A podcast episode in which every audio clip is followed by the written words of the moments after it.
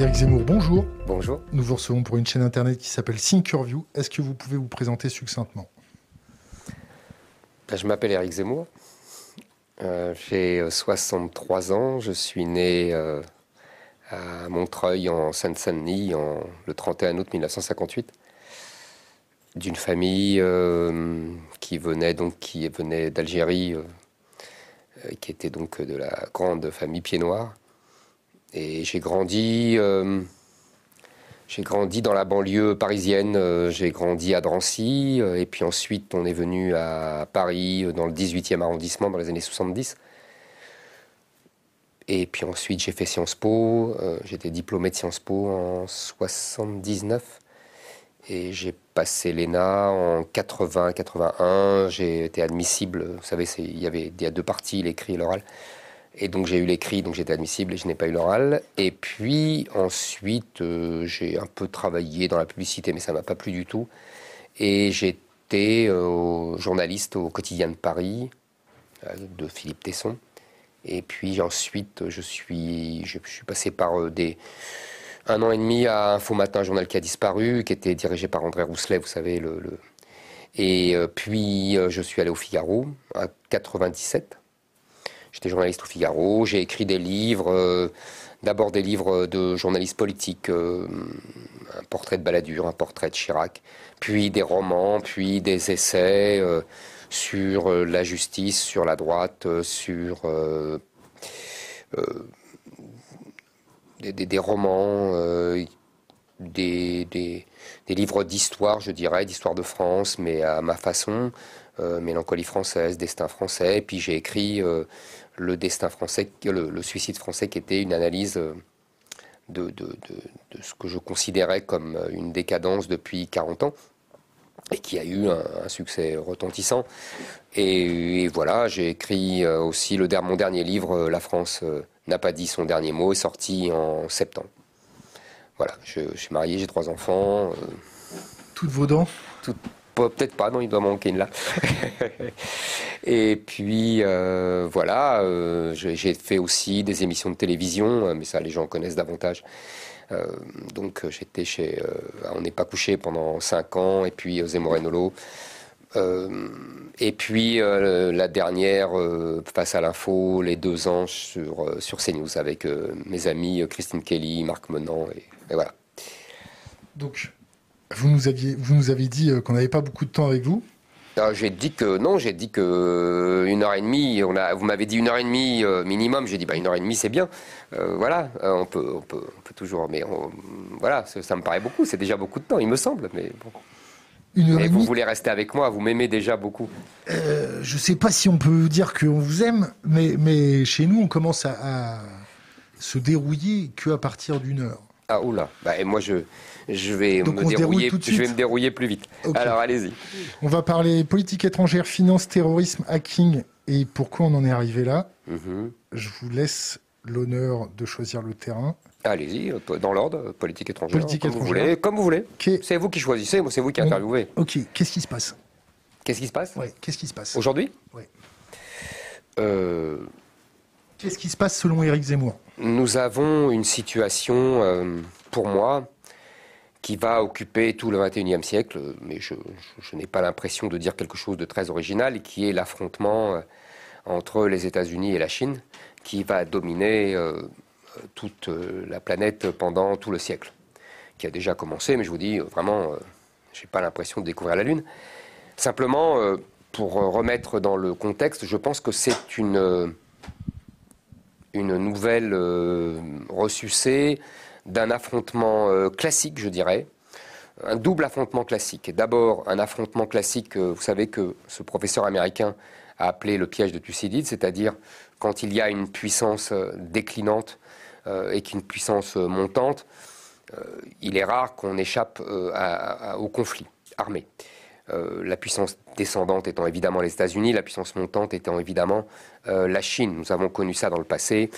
On peut dire par exemple, euh, d'ailleurs euh, le, professeur, je crois que c'est Allison son nom, euh, donne de multiples exemples. Moi j'en avais en tête de simples, c'est-à-dire la, France de Napoléon qui contre l'Angleterre de l'époque et l'Allemagne de la fin du 19e siècle contre l'Angleterre, puissance désormais descendante, après avoir été la puissance montante contre Napoléon. Euh, il y a d'autres exemples, évidemment. Et je dirais, c'est doublé d'un autre, un autre classique de l'histoire géostratégique, qui est d'ailleurs la même chose que les exemples que je vous ai cités, c'est-à-dire un affrontement entre la mer et la terre, entre la puissance maritime, en l'occurrence les États-Unis, comme il y eut l'Angleterre euh, précédemment, et euh, la puissance euh, terrestre, comme la Chine, comme il y eut l'Allemagne, donc en 14, et la France de Napoléon et de Louis XIV auparavant. Et cet affrontement assez classique, on peut relire tous les classiques de la géopolitique. Quelle est la clé de voûte de cet affrontement-là? Est-ce que vous pouvez le La mer et la terre. La mer et la terre.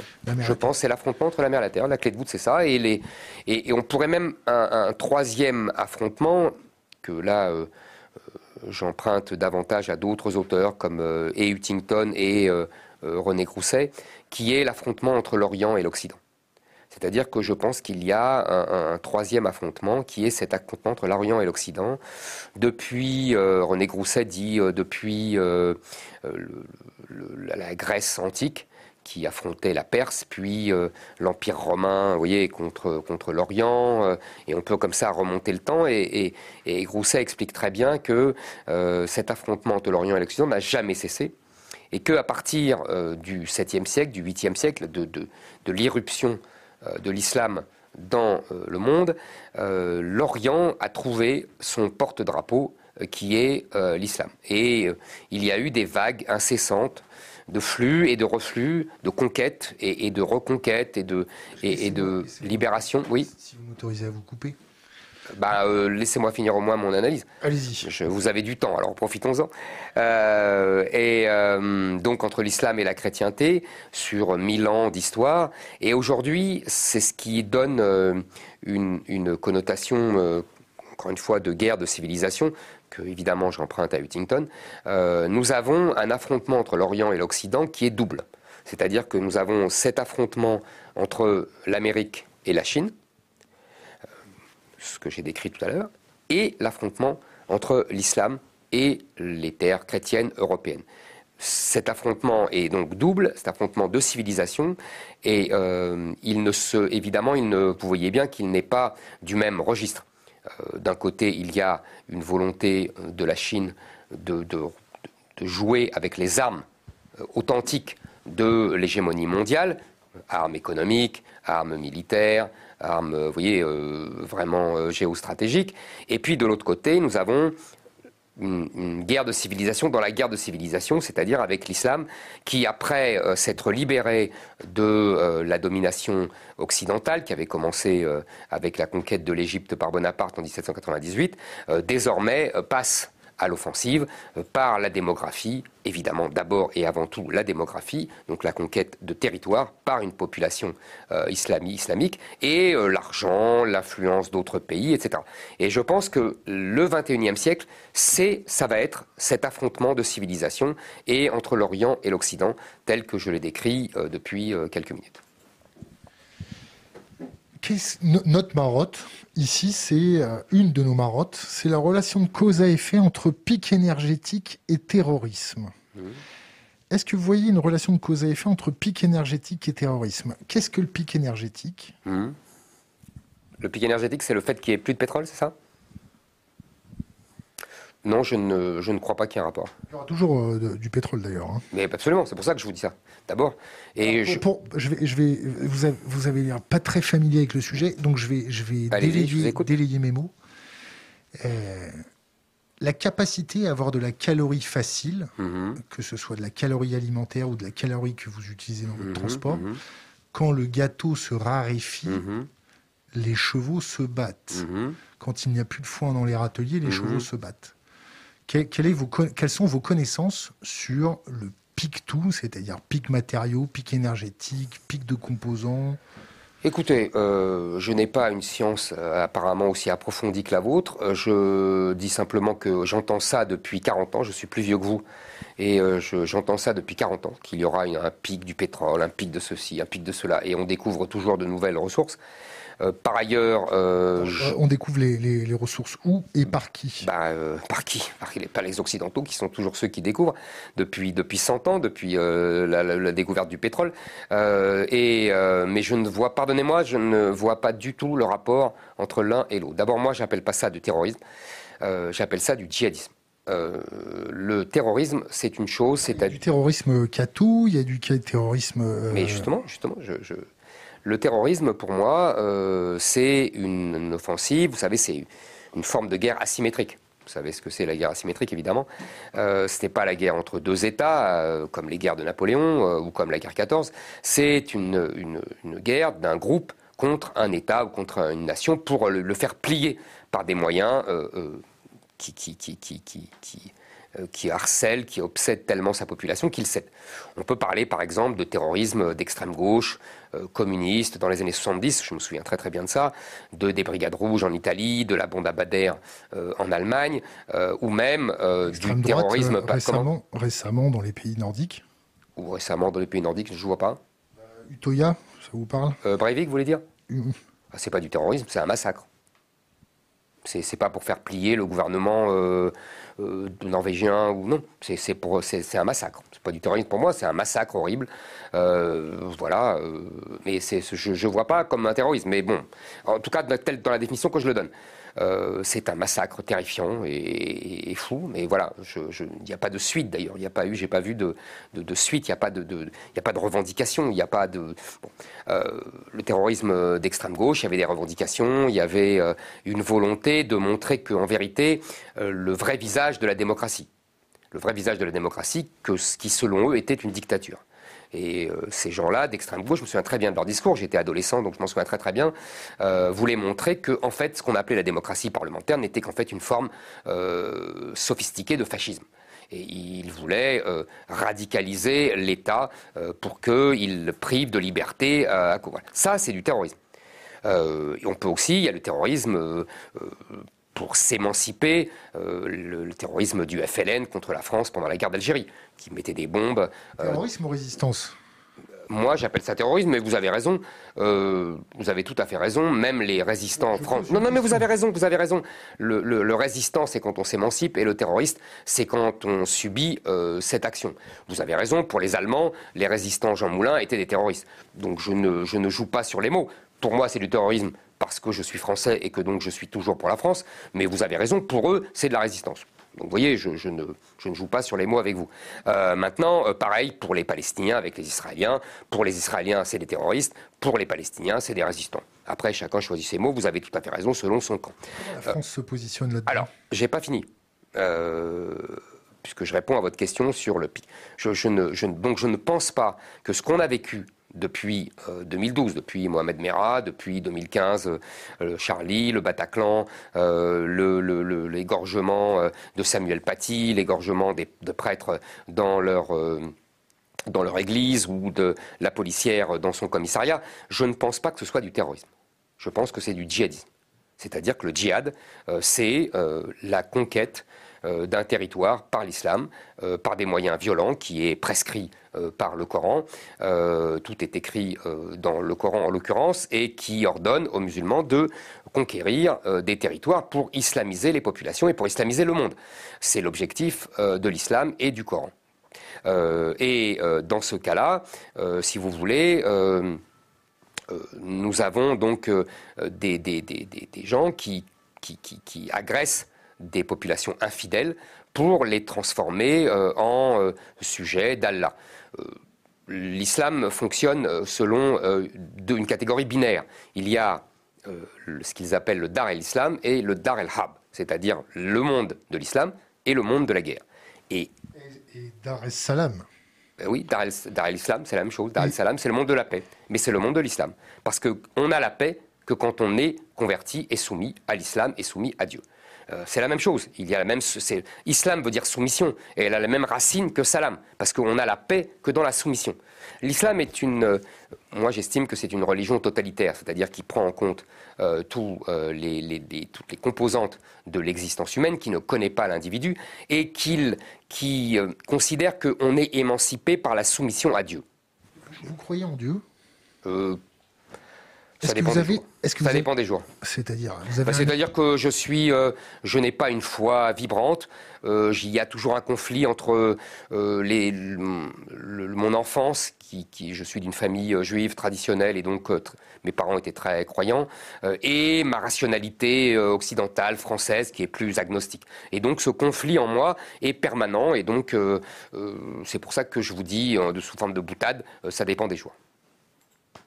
Je vous laisse continuer sur le, djihadisme. Et je vous en prie. Euh, on reviendra sur le djihadisme. Je voudrais qu'on revienne sur la politique étrangère de la France. Mhm. Euh, je vous donne un, cas, un cas concret.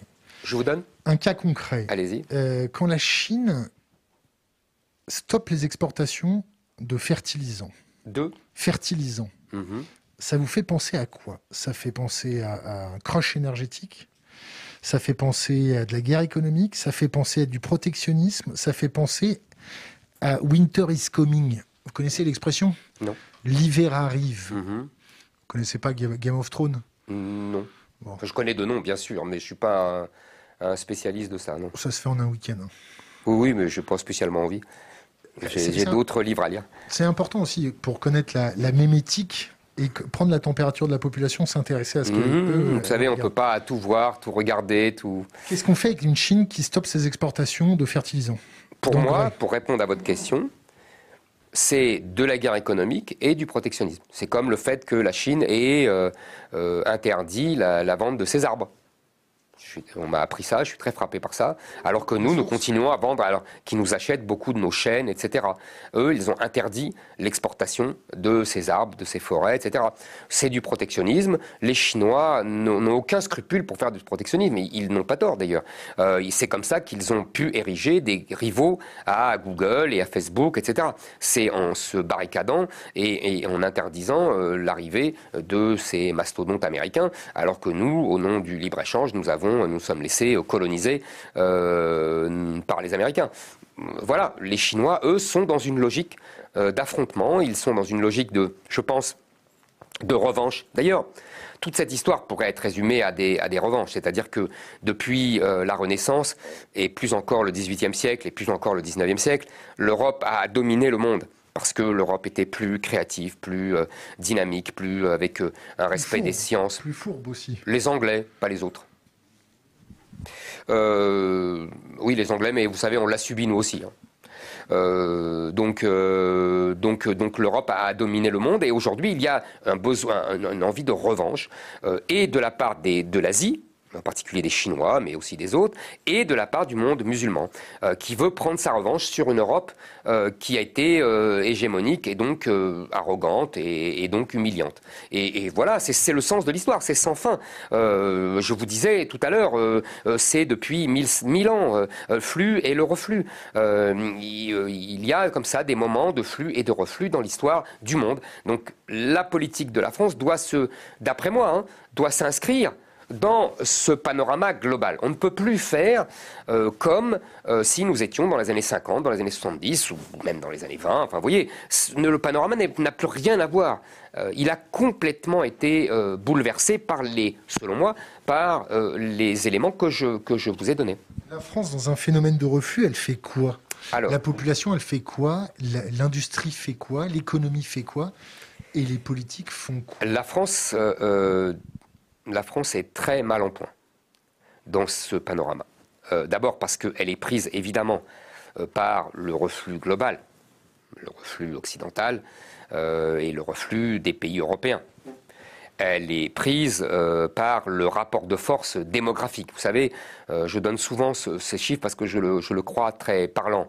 en 1900, l'Europe, c'est 400 millions. L'Afrique, c'est 100 millions. Aujourd'hui, L'Europe, c'est 400, 500 millions. Euh, L'Afrique, en 2050, c'est 2 milliards. Donc, c'est-à-dire que le rapport de force de 1 à 4 a complètement basculé. Euh, en 1900, euh, ça donne la colonisation européenne sur l'Afrique. Aujourd'hui, ça donne ce que j'appelle l'invasion migratoire en Europe, venue de l'Afrique, Afrique du Nord et Afrique noire. Je pense beaucoup, je pense que, vous savez, je pense que la démographie, c'est le destin. Le vieille, vieille phrase des Américains qui, en l'occurrence, ont raison. Donc, soit, soit la France. Euh, et pareil, pour être toujours essayer d'être complet, pour mon deuxième, ma deuxième guerre de civilisation entre la Chine et les États-Unis. Là, euh, si vous voulez, nous sommes à la fois, comment vous dire, euh, nous sommes à la fois, nous ne sommes pas en première ligne. Celle qui est en première ligne, ce sont les États-Unis. C'est-à-dire que le, Napoléon et l'Angleterre de, de, 1800, c'est la Chine et les États-Unis. Ce n'est plus la France. Non, là, les... siècle, guerre par proxy. Hein on est peut-être le proxy des États-Unis. Tout à fait, tout à fait. On est, ah, c'est ce que j'allais vous dire, exactement. C'est exactement ce que j'allais vous dire. Et on est en deuxième ligne, euh, et les Américains considèrent que nous sommes euh, des domestiques qui devons obéir. Je pense que nous devons euh, sortir de cet état de suggestion. Je pense que nous avons un, double état de suggestion. ça, c'est du wishful thinking. Mais non, mais non, mais non, mais non, c'est pas du wishful thinking. Comment on fait pour sortir de l'emprise américaine sur nos services de renseignement, sur nos tech D'abord, là, on voit, on voit que la, CIA, la, CIA mhm. met un, pied dans la porte des startups françaises. Mhm. On fait quoi? Je pense effectivement, vous avez tout à fait raison. Je, je, euh, je pense que nous devons nous défendre. C'est une question de volonté politique il faut euh, effectivement organiser l'État pour se protéger. Euh, je vous donne plusieurs exemples. D'abord, je pense qu'on sort du commandement militaire intégré de l'OTAN. Sarkozy qui nous a fait réintégrer. Absolument. Je pense que c'était une grave erreur de Nicolas Sarkozy. Euh, et d'ailleurs. Une erreur ou une forfaiture? J'aime pas je, n'aime pas, si vous voulez, comme ça, vous voyez. Euh, Sarkozy, c'est votre copain, non? Non, c'est pas mon non, c'est pas mon copain. Vous savez, on est, on, a des, on a eu des relations complexes parce que j'étais un journaliste euh, euh guerre assez pugnace et que lui, euh, c'est un type assez, comment vous dire, qui humainement ne supporte pas les critiques pour le meilleur et pour le pire. Vous voyez, Henri Guénaud a une très jolie formule sur son ami Sarkozy. Il dit il est humain, trop humain. Euh, vous voyez, il ne, supporte pas la moindre attaque, etc. Et moi, j'étais, en tant que journaliste, assez pugnace. Et en plus, euh, j'avais euh, des, opinions assez contraires aux siennes. C'est-à-dire que je l'ai considérablement critiqué sur cette histoire de, de, retour dans les instances militaires intégrées de l'OTAN. Je l'ai considérablement critiqué quand il a, en 2007, euh, abolit euh, le, référendum, le nom du référendum de 2005 et qu'il est passé par la voie parlementaire euh, pour s'asseoir sur la volonté du peuple, je l'ai considérablement critiqué, je le raconte dans le livre, en direct d'ailleurs, parce que par hasard, j'avais un, vous savez, un dîner, un déjeuner autour du, président, comme souvent les déjeuners de presse, etc. Et je l'ai critiqué sur ce, cette expédition en Libye, qui pour moi, qui a d'instinct. J'ai dit, c'est ça va être une catastrophe. Donc vous voyez, j'ai des désaccords de fond. Mais je n'ai pas euh, d'hostilité personnelle, etc. Donc c'est pour ça que j'hésite à c'est En tout cas, je pense que euh, c'est une grave erreur politique et qu'il euh, n'aurait jamais dû le faire. Le fait qu'il se fasse accompagner par deux gendarmes pour aller témoigner sur les, sondages de l'Élysée, c'est bien, c'est pas bien, c'est normal, c'est pas normal? Je, je suis... écoutez, je, je, ne connais pas bien cette affaire, donc je ne veux pas me prononcer sur le fond de cette affaire, évidemment. Euh, je ne sais pas ce qui s'est passé vraiment euh, dans cette... politique se fasse accompagner par deux gendarmes pour témoigner. Euh, je pense qu'il y a un certain acharnement des juges contre lui. manifestement, les juges veulent lui régler son compte pour des raisons diverses et variées. Mais c'est votre interprétation. C'est mon interprétation, bien sûr. Bah, vous me demandez mon avis, je le donne. donc, donc revenons à nos histoires qui, qui, sont plus globales, je pense, et plus intéressantes. Vous accompagné de deux gendarmes? Je, n'aime pas, moi, quand euh, l'image d'un ancien président de la République est... Euh, et, vous voyez, je, moi, je suis... Euh, je, respecte les institutions. Je n'aime pas ça. Ça me gêne. Contre le il a quand même été président de la République. Vous voyez ce que je veux dire Et le goudron et les plumes? Non, justement, je n'aime pas. Mais vous pouvez dire ça dans un, dans un pays où on pratique le régicide, où quand, quand l'élite dépasse les bornes, on leur coupe Mais qui vous dit qu'on a bien fait de guillotiner le roi Louis XVI Qui vous dit? Je ne suis pas sûr. Qui vous, dit que, qui vous dit qu'on n'est pas traumatisé depuis? Vous savez, cette histoire de la Révolution, on pourrait, c'est un autre sujet, on pourrait en parler des heures. Je ne suis pas sûr qu'on ait bien fait. Euh, en tout cas, ce qui est sûr, c'est qu'ensuite, on a entamé un processus euh, d'instabilité du pouvoir pendant 150 euh, ans, que, on a sans cesse oscillé entre, pardon, sans cesse oscillé entre des périodes de, pouvoirs autoritaires et des pouvoirs euh, parlementaires excessifs. Enfin, vous voyez, on n'a jamais trouvé la bonne mesure. Euh, voilà. Bon, enfin bref, on ne va pas refaire cette histoire. Et, le peuple français est à la fois, attention, ne vous méprenez pas sur le peuple français. Il est à la fois régicide, vous avez raison, il guillotine les rois, mais en même temps, il veut un roi. Attendez, nous ne sommes pas des Suédois euh, qui ont un roi d'ailleurs. Nous voulons, nous voulons, euh, nous voulons un roi, nous voulons un roi élu. Vous m'autorisez une parenthèse ah, Je vous en prie. On a une question sur notre chat qui dit Bonjour Thinkerview, offrir une plateforme à un ambassadeur des pires théories d'extrême droite qui a déjà beaucoup de visibilité, quelle est votre justification? Alors, un, mon pote, on n'a pas justifié. Ici, on est en France, on reçoit qui on veut, quand on veut et le temps qu'on veut. Parenthèse close. Je vous remercie. Euh, en plus, euh, cette accusation d'extrême droite est grotesque. Enfin bon, l'extrême droite, c'est celle qui veut renverser la République. Je ne veux pas renverser la République.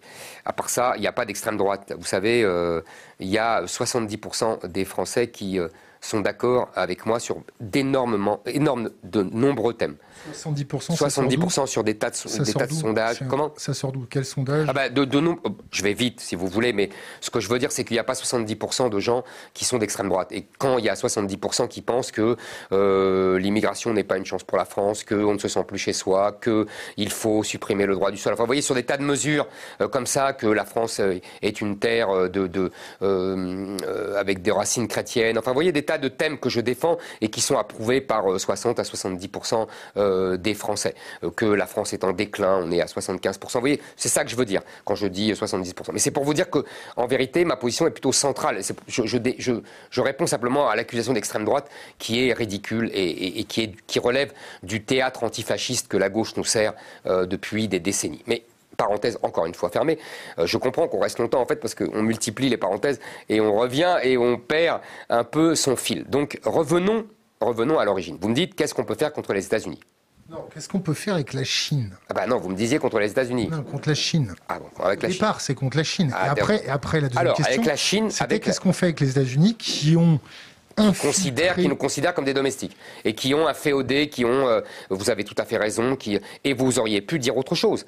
Vous auriez pu dire, par exemple, leur scandaleuse façon euh, de euh, se servir du droit pour accuser n'importe quelle entreprise de corruption et pour pouvoir mettre en, accusation, voire en prison, les responsables. vous avez invité histoire M. Pierucci, cette histoire que, dont j'ai, M.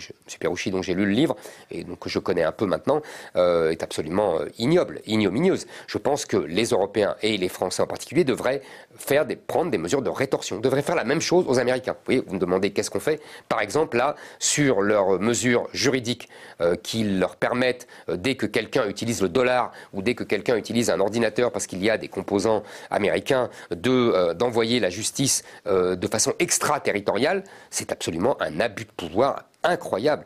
Euh, c'est vraiment un abus de pouvoir de puissance impériale. Donc là, les États-Unis nous sortent du dollar, nous sortent de SWIFT, et on fait quoi? Bah, on fait comme les Iraniens, euh, on crée un système bancaire? Je ne pense pas qu'ils nous, je pense pas qu'ils nous sortent du dollar. Je ne pense pas. Je pense que, vous savez, euh, le général de Gaulle a affronté les États-Unis et euh, ils nous ont pas sortis de, des institutions mondiales, etc. Mais je reviens à, votre histoire de Chine.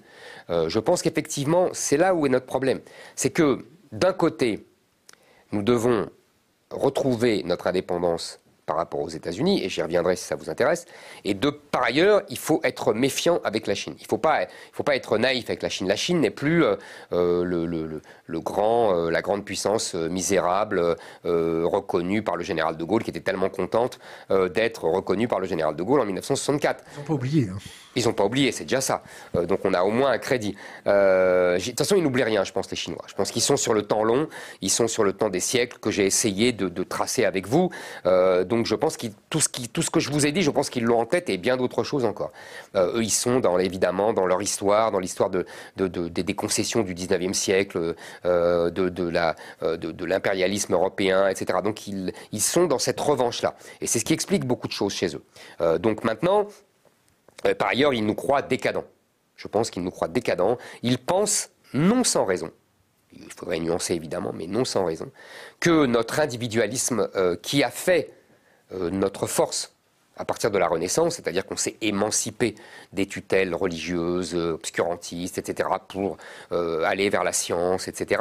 je pense qu'aujourd'hui, notre individualisme est arrivé à bout à bout de souffle et qu'il désintègre aujourd'hui euh, nos sociétés et que nous avons besoin de retrouver le sens euh, du collectif, du patriotisme, euh, de l'autorité de l'État. Vous voyez, parce que notre individualisme fou nous empêche de d'avoir des, une société ordonnée. Mais bon. Donc revenons à la Chine. je pense qu'il faut être méfiant. Je pense qu'il ne faut pas être naïf avec les Chinois, mais nous devons essayer d'être une position, une puissance d'équilibre. C'est-à-dire que nous n'avons pas à rentrer dans la logique de guerre euh, avec la Chine, où veut nous faire rentrer, ou veulent nous faire rentrer les États-Unis. Mais en revanche, nous devons être très méfiants, parce que vous avez parlé euh, des Américains qui euh, euh, les services secrets américains qui se permettent de, de, qui sont qui se croient chez eux chez, chez nous. Les Chinois c'est un peu la même chose. L'espionnage industriel de la Chine c'est pas négligeable. Donc nous devons cesser d'être les naïfs de l'histoire. Nous devons cesser de si vous voulez de nous soumettre à la Commission européenne qui ne, ne, jure que par le libre échange et le, la concurrence pure et parfaite nous devons retrouver des compétences d'État. Nous devons aussi, et là c'est de l'autre côté, euh, pour les États-Unis, euh, cesser de chercher à tout prix euh, l'accord avec l'Allemagne. Parce que, in fine, notre problème avec l'Allemagne, c'est que l'Allemagne, elle, se soumet toujours aux États-Unis finalement. Et que pour elle, son protecteur américain est indiscutable et pas négociable. Et donc, pour, pour, c'est le grand problème d'Emmanuel Macron. Pour ne pas lâcher la main de l'Allemagne, il finit par se soumettre aux États-Unis. Alors qu'il fait des diagnostics assez justes. Quand il a parlé de euh, euh, mort cérébrale de l'OTAN, euh, il avait tout à fait raison. L'OTAN n'aurait jamais dû survivre à la chute du mur et la disparition de l'Union soviétique. et l'OTAN n'aurait pas dû survivre non plus à l'incroyable arrogance turque euh, protégés par les Américains. Vous parliez de proxy tout à l'heure. Euh, voilà un bon exemple de proxy. Les Turcs sont le proxy des Américains euh, et qui ne nous défendent absolument pas et qu'ils doivent. et, qu'ils ont acheté des S400 il n'y a pas très longtemps. Hein. Je sais bien, je sais bien, je sais bien. Mais avec, mais avec, accordez-moi avec la, avec comment vous dire, pour le moins la tolérance des Américains. Les Américains n'ont pas, ils ont, ils ont, ils pas, pas contents, mais enfin, euh, ils en ont pas fait, euh, ils en auraient fait beaucoup plus pour d'autres pays de l'Alliance Atlantique. Vous savez pas ce qu'ils ont fait dans le dos. Certes. Revenons, revenons euh, à des cas concrets. C'est pas dénué de, de cohérence que, ce que vous racontez. Merci. J'essaye. Ça ressemble un peu, il y a qu'à Faucon. Vous faites un constat, mais, mais en termes de, préconisation opérationnelle de terrain, c'est nébuleux. Bah. je prends l'exemple de l'immigration. Ouais. Ensuite, on prendra l'exemple des Chinois, l'exemple mhm. des Américains, mhm. l'exemple de la mhm. guerre économique. Donc l'immigration, on fait quoi? On fait un mur, on fait pas de mur, en sachant euh, le réchauffement climatique arrivé, on renonce à l'hospitalité, à l'entraide. On fait quoi? On dit maintenant les pauvres, vous crevez chez vous, on a niqué la planète, c'est super bien. Maintenant, vous allez, on va, on va vous auto-réguler avec le soleil. On fait quoi? On fait vous, avez une vision, vous avez une vision un peu, euh, comment dire, schématique pour ne pas dire caricaturale. Alors, merci, on pas, on a, je ne crois de résumer pas, je ne pense parole pas, à schématique et caricatural. Comment? Merci de résumer ma parole à schématique et caricatural. Je pense, je pense. Là, en l'occurrence, quand vous avez dit ça, sur le, je pense pas que, par exemple, que la colonisation, c'est ça, vous faites euh, référence à cela. Non, non, non, je fais référence à, euh, il y a un réchauffement climatique, il y a des populations qui vont être amenées à bouger. on fait quoi? On leur tend la main, on leur tend pas la main, on fait des murs, on fait quoi? Je pense que on ne tend pas la main à des gens qui vont nous remplacer. Est-ce qu'on tend la main à des gens qui sont en train de crever? On ne tend pas la main. Les gens qui sont en train de crever, d'abord, euh, si vous voulez, c'est nous qui allons crever si on leur tend la main. Donc il faut choisir. C'est chacun son cul et Dieu pour tous. Absolument. Nous devons sauver notre civilisation. Voilà. Notre devoir pour l'humanité, c'est de sauver notre civilisation qui fait partie de la diversité humaine. Et si nous nous, nous soumettons à votre loi humanitariste, vous dites bah, C'est vous qui dites qu'est-ce qu'on fait. Je vous réponds. Je, pose la question. Oui, enfin, vous posez la question de façon un peu orientée. Vous avez l'air de dire que. Et vous amalgamez mes réponses ou mes bah, questions pour bah, me donner une teinte. Je comprends votre question. Non, mais je comprends le sens de votre question. Vous avez le droit. Donc j'arrive à articuler des mots, c'est bien. Mais je comprends. je comprends, mais je ne, je, ne, je ne, vous fais aucun procès d'intention. Vous avez le droit de penser que notre devoir d'accueil euh, est, est, supérieur à tout. Vous avez le droit. Je pense le contraire. Je pense que, euh, vous savez, au, départ, euh, ils sont des gens euh, qui risquent de mourir. Je répondrai à ça après d'ailleurs. Et ensuite, ils, deviennent des conquérants ici. donc, si vous voulez, moi, je ne veux pas que mon pays soit conquis. Ok, donc si j'extrapole votre raisonnement, on fait des, frappes préventives et puis on, les atomise tout de suite. Vous voyez, vous êtes toujours dans la caricature. Non, je, n'ai jamais dit ça. Je dis simplement, je dis simplement que nous devons nous devons. Nous avons, il y a des chiffres simples.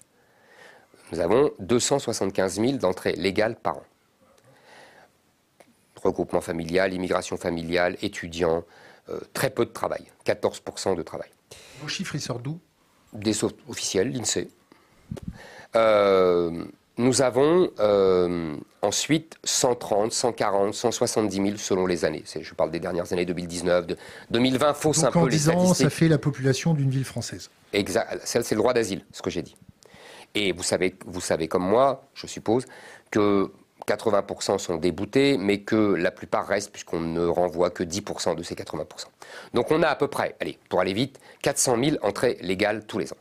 On a par ailleurs euh, les clandestins, qui sont, d'après les chiffrages, évidemment, les clandestins, on ne sait pas le compter à l'unité près, euh, qui sont entre 300 000 et 900 000, puisque euh, on calcule par rapport à ceux qui utilisent l'AME, vous savez, l'aide médicale d'État, et ils sont 300 000 ceux-là, et on dit que c'est entre deux et trois fois les clandestins, ceux qui utilisent l'AME je vous dis ça, moi, je prends les chiffres officiels, les chiffres des, gens qui sont des spécialistes et que je lis. Euh, donc tout ça, ça fait beaucoup de monde, ça fait 400 000 par an, sans compter les clandestins. Donc au bout d'un mandat de 5 ans, ça fait 5 x 4, 22 millions.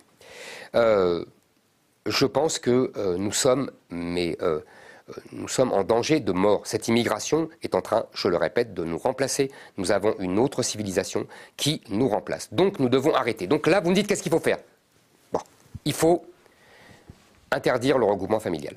En tout cas, le rendre, le supprimer l'automaticité. C'est-à-dire que, si vous voulez, on a depuis 40 ans donné des droits automatiques aux immigrés.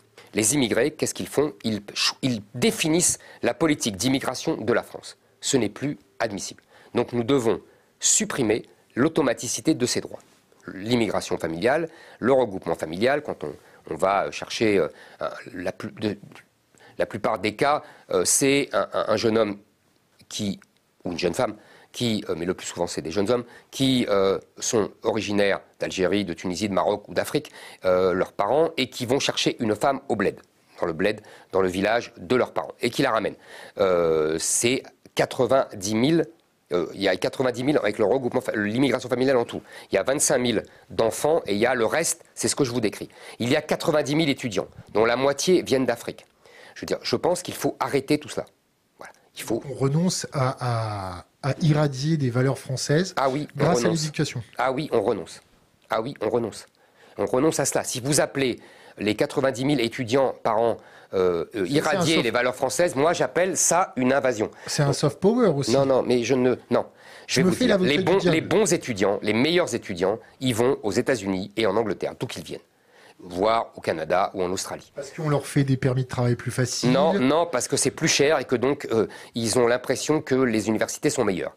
Nous, on, les fait payer le prix des étudiants français, alors que n'ont leurs parents n'ont absolument pas contribué à, l'édification de, de, toute la, de toute la politique scolaire. C'est avec nos impôts qu'on paye ça, et pourtant ils ne payent pas un impôt supplémentaire. Mais la France a profité de l'Afrique pendant des Non, la France n'a pas profité de l'Afrique. La France a, l'Afrique lui a coûté. La colonisation a coûté à la France. Le plutonium, il sort d'où? Le plus, Mon cher, euh, le plutonium, on en a depuis qu'on n'a plus des colonies. le développement industriel français s'est fait, comme le développement industriel de toute l'Europe, sur le charbon. Il n'y avait pas de charbon en Afrique. le, pétrole, euh, qui avait, n'y avait pas d'ailleurs très peu en Afrique, c'est la France qui l'a découvert en Algérie. On a, on a permis à l'Algérie d'avoir une rente pétrolière depuis 50 ans. Euh, sinon, on n'en a jamais profité. il n'était plus colonisé. Les, ressources naturelles qu'on prend en Afrique, c'est depuis qu'ils sont indépendants. On les achète. Donc ce n'est pas la colonisation qui a permis à la France de se développer économiquement. C'est le charbon et le travail de ses ouvriers. Il faut arrêter avec ça. La colonie nous a coûté. D'ailleurs, je, vous, renvoie au, livre Le pauvre est mort, c'était un ami, M. Marseille, euh, qui a très bien analysé ça, et vous verrez que la colonisation nous a coûté. D'ailleurs, quand le général de Gaulle, quand le général de Gaulle, vous savez, vous avez qu'à chercher dans C'était de Gaulle de Perfit, quand le général de Gaulle donne l'indépendance à l'Algérie, il le fait d'abord euh, parce qu'il ne veut pas, euh, comme il dit, que son village devienne colomber les deux mosquées. Et qu'il pense qu'il ne peut pas y avoir d'intégration euh, des Arabes en France parce que c'est deux civilisations qui sont étrangères, ce qu'il appelle l'huile et le vinaigre.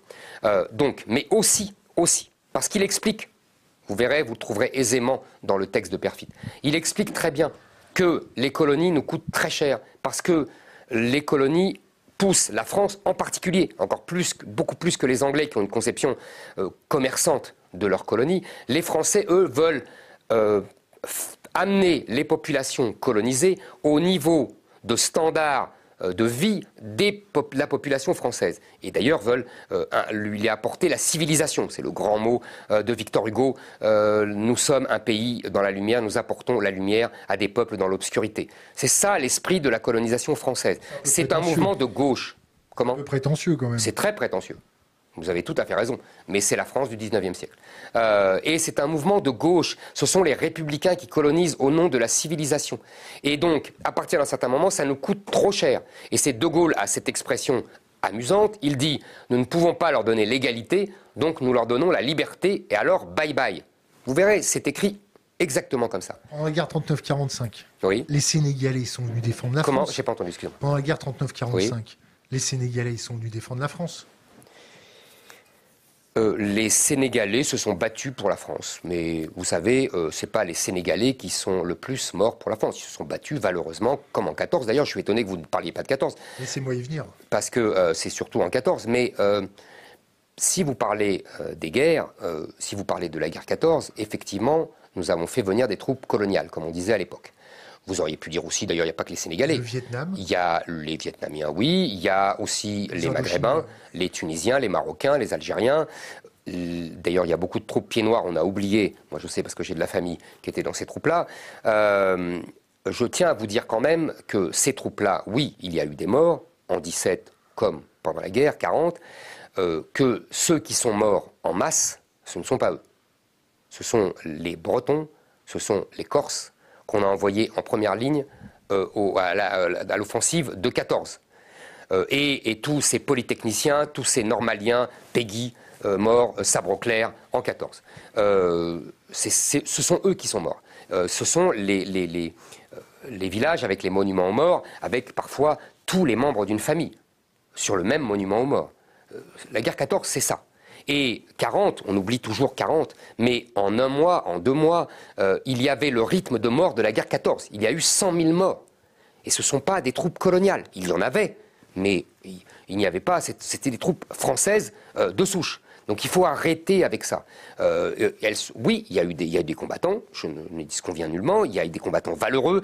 Par exemple, je pense à Monte Cassino, les troupes, les tabors marocains ont été absolument d'un courage inouï, presque, euh, hors de, proportion, euh, mais absolument admirable, d'ailleurs admiré par les soldats américains de l'époque, admiré par les soldats et même terriblement craint par les soldats allemands. Donc vous voyez, je ne, cache pas du tout cela. Mais il faut arrêter de croire qu'ils euh, ne sont pas sauvés la France, ils ne sont pas, c'est pas eux qu'on a mis en premier rang. Tout ça est faux, c'est des légendes pour nous culpabiliser. Et, je vous répète, la colonisation nous a coûté. Elle a ici et là enrichi ponctuellement quelques grands propriétaires. Encore une fois, je ne le nie pas. Mais globalement, pour le pays, vous savez, je vais vous donner le dernier exemple et on passera à un autre sujet.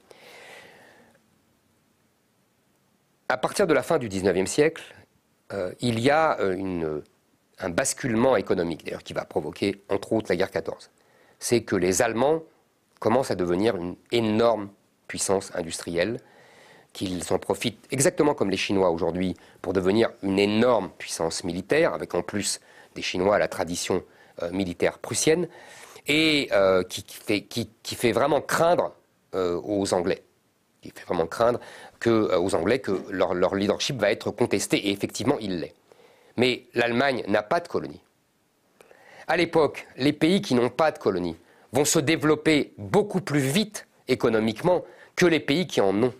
En vérité, les colonies ont été un poids pour les pays qui ont été colonisateurs. Vous savez pourquoi la France a colonisé? Parce que après euh, la défaite de Napoléon, elle était, si vous voulez, euh, en manque d'un rôle mondial et que elle voulait garder son statut de grande puissance et qu'elle avait été abaissée par sa défaite euh, à Waterloo, qu'elle n'avait plus son empire magnifique. Ça, c'est un empire magnifique, c'est-à-dire l'empire européen, c'est-à-dire l'Italie du Nord, l'Allemagne rhénane, euh, la Belgique, les Pays-Bas. Ça, c'était euh, un empire qui faisait la grandeur de la France. donc, elle a trouvé un, pis-aller qui était les colonies en Afrique.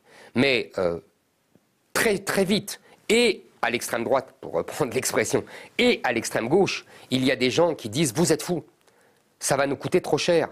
Euh, que ce soit Maurras ou Clémenceau, sont contre la colonisation. Vous voyez, il y, a, des opposants à la colonisation. Il y a ce mot fameux, euh, vous savez, euh, en réponse à Jules Ferry, qui est le républicain favorable à la colonisation, et à qui on répond vous nous offrez, vous avez, nous avons deux euh, deux sœurs qui sont perdues, c'est les, euh, l'Alsace et la Lorraine, perdues euh, devant l'Allemagne, et vous nous offrez 40 domestiques.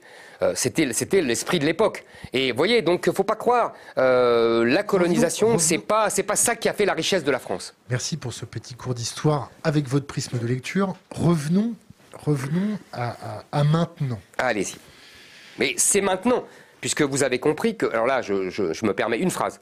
Vous avez compris que votre lecture de la colonisation qui a permis d'enrichir la France est le, fondement de toute l'argumentaire décolonial euh, pour exiger de la France repentance euh, euh, et, rémunération sonnante et trébuchante et privilège à la population qui est issue de ces, de colonies. Alors à titre d'information, vous êtes à milieu de ma, de, ma, perception sur la situation de la colonie en France, mais bon, passons.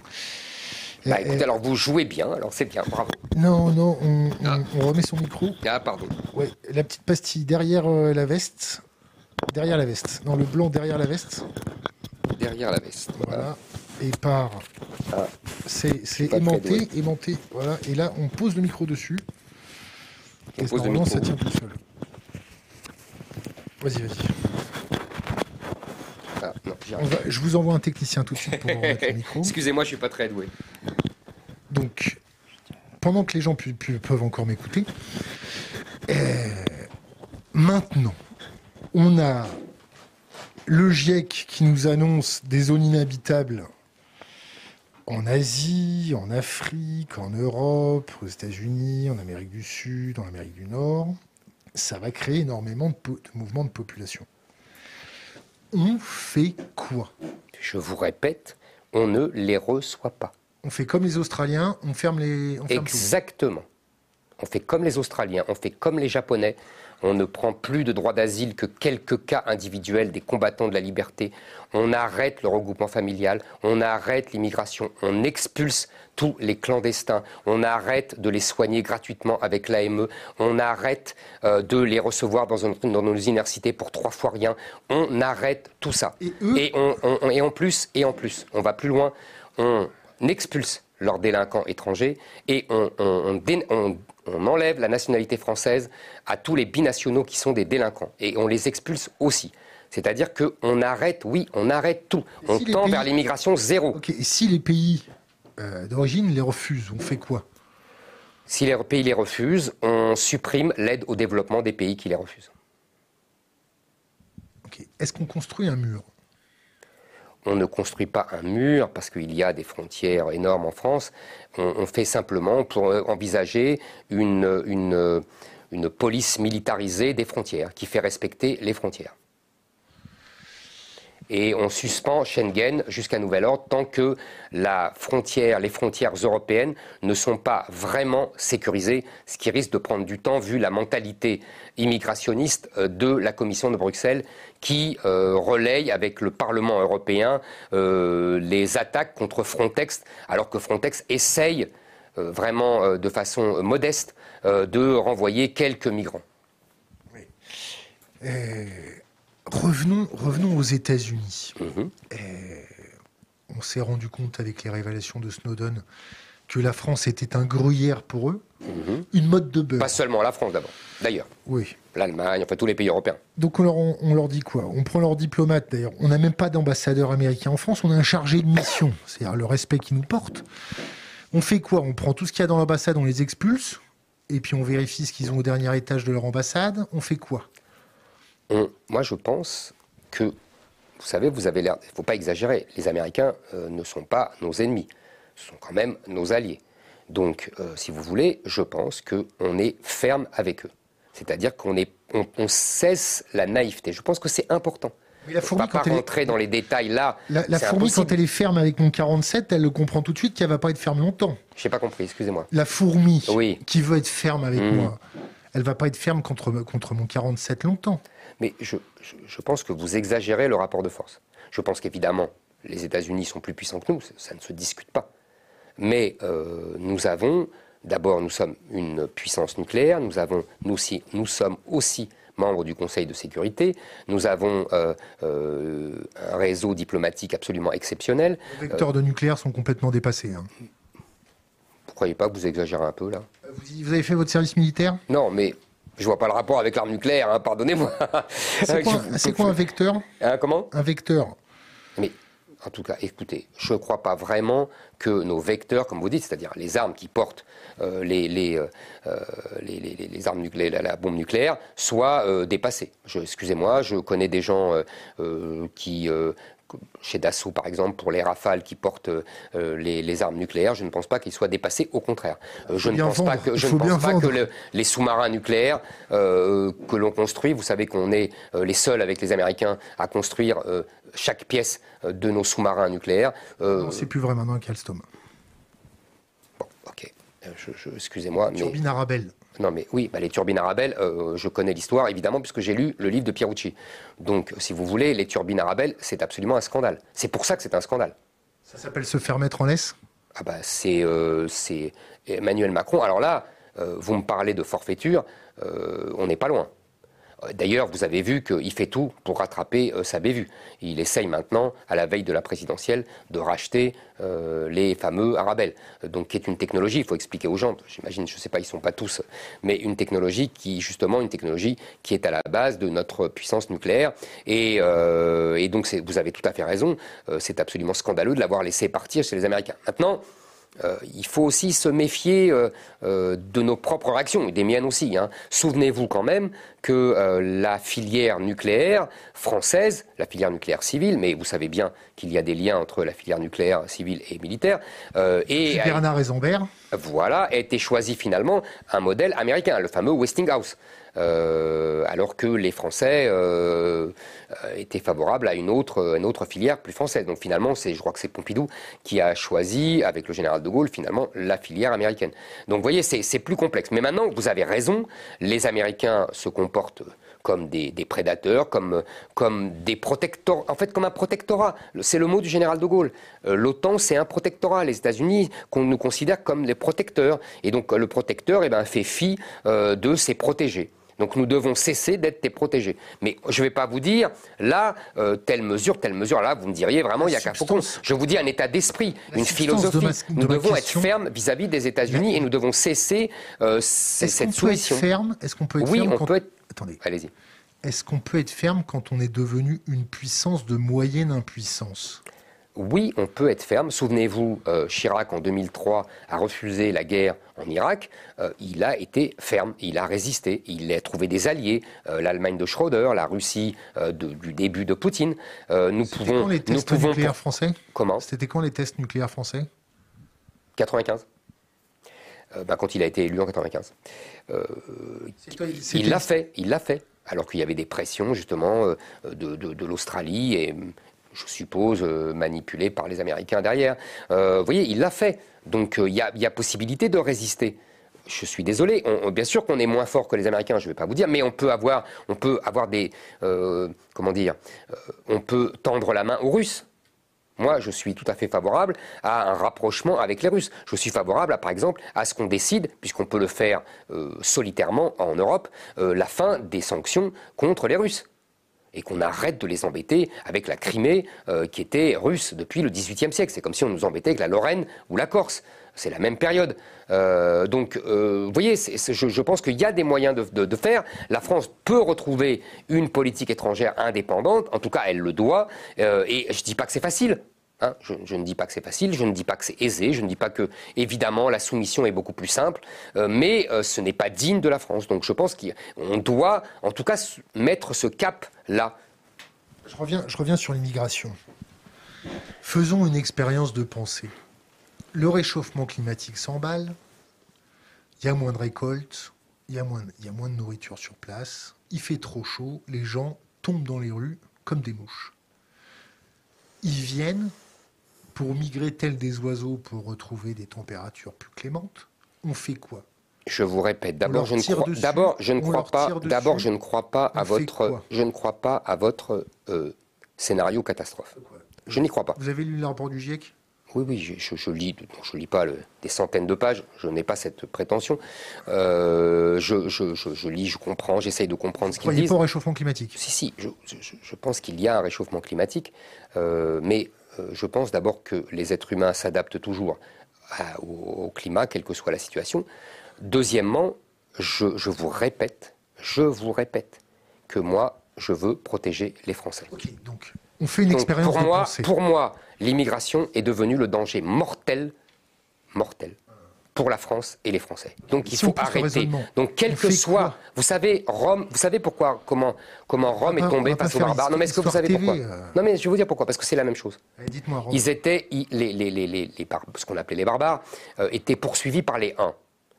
Et Exactement. Et pour, pour des raisons humanitaires, les Romains ont ouvert le fameux mur pour laisser rentrer les barbares. Les barbares ont fini par conquérir Rome. mais là, c'est pas des barbares. Vous savez, nous sommes tous des barbares. Anna Arendt disait très joliment chaque génération nouvelle euh, est une génération de barbares euh, que nous devons civiliser. Nous sommes tous des barbares et moi, j'ai l'habitude de dire. Plus que les autres. Mais non, c'est pas ça. J'ai l'habitude de dire, puisque je viens moi aussi du sud de la Méditerranée, que je viens euh, du, de, de Paris. que je suis, que je suis moi-même un barbare romanisé, et que simplement j'ai fait le chemin des barbares romanisés. J'ai mis la toge, j'ai fait à Rome comme les Romains. voilà. Vous parlez latin? non, non, mais euh, parler latin, c'est dit, c'est rare. Euh, j'ai fait un peu de latin dans, ma, jeunesse, mais c'est vieux maintenant. Bon, alors bref, donc tout ça pour vous dire qu'ils peuvent émigrer ailleurs. Ils, vous, remarquerez, vous remarquerez que cette question, on ne pose pas cette question au Japon. On ne pose pas cette question à l'Australie. On ne pose pas cette question même à l'Arabie Saoudite. Moi, je vous pose cette question à vous. Mais moi, je la pose, je vous dis non. D'accord. Je vous dis, quoi qu'il arrive, je vous dis non. S'il continue. Mais s'il continue, ils se débrouilleront. Vous, savez, vous savez que les murs n'ont jamais arrêté des gens qui avaient faim. Mais c'est faux, ça. Ah bon? C'est faux. C'est faux. Je suis désolé de vous dire, les murs arrêtent les gens. Le mur à la frontière mexicaine a réduit l'immigration. À quel prix? Mais je m'en fous. Tout le prix ne sera jamais aussi élevé que la mort du peuple français. Voilà. Et pour moi, il en va de la vie et de la mort du peuple français. Voilà, c'est tout, c'est simple. Vous voyez, je suis prêt à mettre le prix. On fait quoi avec l'Europe? On sort, on fait un Brexit à la française Vous savez, euh, je pense que nous ne sommes pas euh, l'Angleterre. Ah bah oui, parce qu'on n'est pas une île, bien vu. Et, vous avez raison, géographie d'abord, et deux, histoire. Nous n'avons pas gagné toutes les guerres du XXe siècle. Et donc, nous n'avons pas la force. Nous l'avions jadis. Au XIXe siècle, vous savez, Stendhal raconte que... Euh, on avait nos colonies. Non, pas du tout. Pas du tout. Vous vous, méprenez, vous savez, sur les colonies. Les colonies n'ont jamais. Les Français s'en sont moqués jusqu'en 1932 à l'exposition coloniale. D'ailleurs, ça a désolé les républicains. Il n'y a pas de mouvement politique et populaire en faveur de la colonisation. En revanche, Stendhal racontait qu'en 1810, le français se sentait vraiment supérieur au reste de l'humanité. Ça peut rester. Hein. Oui, mais il y a aujourd'hui, au contraire, un sentiment euh, euh, de, déclin, euh, d'infériorité, de, culpabilité, qui fait que le français, non, n'est plus du tout le français de 1810. Et je le regrette moi, mais bon, c'est comme ça. Donc les Français ne s'imaginent plus seuls. Ils ont besoin de se sentir soutenus avec des alliés, même si ces alliés, en l'occurrence, ne sont pas très amicaux et sont plutôt des rivaux qu'autre chose. Mais passons. Donc je pense que le le, le, Frexit serait euh, une erreur, que d'abord on n'aurait pas de majorité pour cela, et que en plus ça désorganiserait l'économie. L'Angleterre n'était pas dans l'euro, l'Angleterre n'était pas dans Schengen. Vous voyez, on a, on a des liens beaucoup plus étroits, et donc les, les, les, les rompre. Euh, désorganiserait complètement l'économie. Et moi, je veux euh, me, focaliser sur ma priorité, qui est l'immigration dont je vous parlais tout à l'heure. Vous êtes vacciné? Oui, pardon, j'ai une dose. Euh, j'ai eu le Covid et j'ai bah, une, je me suis fait vacciner avant les vacances pour. Euh... il que, que, Covid plus vaccin, c'est le meilleur combo pour euh, les, défenses immunitaires Je vous laisse continuer. Je vous avoue que je ne suis pas du tout un spécialiste. donc on verra bien. Euh, donc, je, je, vous disais, là, je, vous m'avez perdu. Fait exprès. D'accord. bon, bah, c'est réussi. donc, vous savez pourquoi je fais ça? Non. Parce que quand je vous entends parler, en fait, en préparant cette interview, mhm. j'ai mangé du Éric Zemmour depuis à peu près 15 jours, mhm. chose que je ne faisais absolument jamais. Et, j'entends en fait toute cette petite ritournelle, et, c'est pour ça que je me permets de faire une grande interview avec vous, mhm. et de vous secouer, et de vous perdre, pour voir qui est le vrai Éric Zemmour. Mais ce que vous ne comprenez pas, c'est que le vrai Éric Zemmour, c'est celui de cette ritournelle, comme vous dites. Voilà. Et que vous n'obtiendrez pas, même en restant 10 heures, autre chose. Avec une bouteille de J. Poulain, je vous fais plier Même avec, ne vous inquiétez pas, je dis exactement en privé ce que je dis en public. Voilà.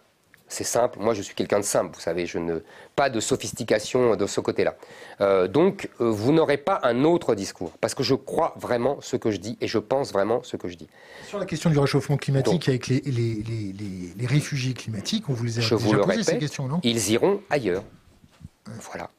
C'est la mort, mais pas chez nous. Exactement. Parce que pour éviter la mort chez nous, de notre peuple. Moi, je choisis. La préférence nationale Exactement. Je choisis la préférence nationale. Je choisis de sauver le peuple français que j'aime. Mais, mais, le peuple français, avec ses valeurs d'aider de, les plus pauvres, ses mhm. valeurs catholiques. Oui, oui, vous avez tout à fait raison. la main. Vous avez tout à fait raison. Comme, comme Saint-Martin qui coupait son, oui. cap pour donner aux, Vous avez tout à fait raison. Euh, c'est très juste ce que vous dites. Sauf que euh, vous savez, on ne peut pas. Je crois que c'est, je crois, euh, euh, je ne sais plus. Je crois que c'est, je sais pas si c'est saint Augustin ou ou euh, un autre saint qui disait, on ne peut pas vouloir le bien jusqu'au mal. Voilà.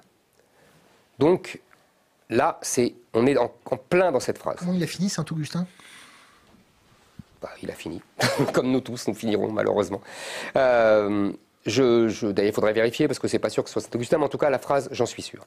Et je pense effectivement que nous sommes à ce niveau-là. C'est-à-dire que oui, vous avez raison, les valeurs euh, euh, chrétiennes, d'hospitalité, de, main tendue vers l'autre, le pauvre en particulier, sont réelles. Maintenant, il faut quand même préciser. Euh, quand on dit les valeurs d'hospitalité, quand le pape fait référence à ces valeurs-là, on nous dit toujours vous devez accueillir l'étranger. Vous savez, c'est une phrase qui date même de l'Ancien Testament. Parce que la part du pauvre et tout le temps. Absolument. Et surtout, accueillir l'étranger. Ça, ça, vient de l'Ancien Testament, même de Abraham, etc. Parce qu'on dit au, au, peuple juif, vous avez été vous-même étranger en Égypte, et donc vous devez accueillir l'étranger. Mais on oublie, on oublie un petit détail. C'est que dans ce cadre-là biblique de l'accueil de l'étranger, on vous dit, en gros, accueillez l'étranger et ne, et, ne, et, ne le, et ne le trucidez pas. Bon. Mais on oublie toujours de dire qu'il repart. Il reste un jour, deux jours, trois jours, et ensuite il s'en va. Il ne reste pas des années. Il, ne, veut pas changer l'âme du peuple français. Il ne veut pas imposer sa loi, son Dieu euh, euh, et, ses mœurs. Euh, l'étranger, quand il devient français, à Rome, il fait comme les Romains. Si à Rome, il ne fait pas comme les Romains, il est un colonisateur. Le Gaulois. Le Gaulois a fait comme les Romains. Nous sommes devenus la civilisation gaulo-romaine. Euh, oui, gallo-romaine, pardon. Voilà. Donc, si vous voulez, je n'ai aucun, euh, aucune culpabilité. Je, pense effectivement, si nos valeurs chrétiennes deviennent un danger, nous devons euh, d'abord penser à notre survie et à la survie du peuple français. Il faut supprimer les valeurs chrétiennes. Non, il ne faut pas supprimer les valeurs chrétiennes. Il faut, au contraire, qu'elles d'abord qu'elles soient respectées. J'aime bien parce que, en général, les gens qui invoquent les valeurs chrétiennes, c'est les gens euh, qui se moquent complètement du christianisme euh, et qui n'ont absolument pas foi en Jésus-Christ. Euh, donc, si vous voulez, n'oubliez pas que c'est d'abord ça, les valeurs chrétiennes. C'est d'abord la foi en Jésus-Christ. Et ensuite, il y a ce discours d'amour, etc. Mais l'amour ne doit pas détruire la loi et ne doit pas détruire la survie d'un peuple. Je vous le répète, quelqu'un qui euh, par amour se sacrifierait et se tuerait, c'est un suicide. Ce n'est pas un geste d'amour et ce n'est pas conforme aux valeurs chrétiennes. Il faut arrêter avec ça. Là, nous sommes dans ce cas-là. Donc, nous devons considérer que euh, l'accueil de l'autre devient euh, meurtre de soi. Donc, dans ce cas-là, nous devons arrêter. Voilà, c'est tout. Donc, l'Europe donc l'Europe doit également, si vous voulez, euh, l'Europe, euh, nous avons à la Commission européenne, au Parlement européen, dans les instances européennes, une idéologie immigrationniste.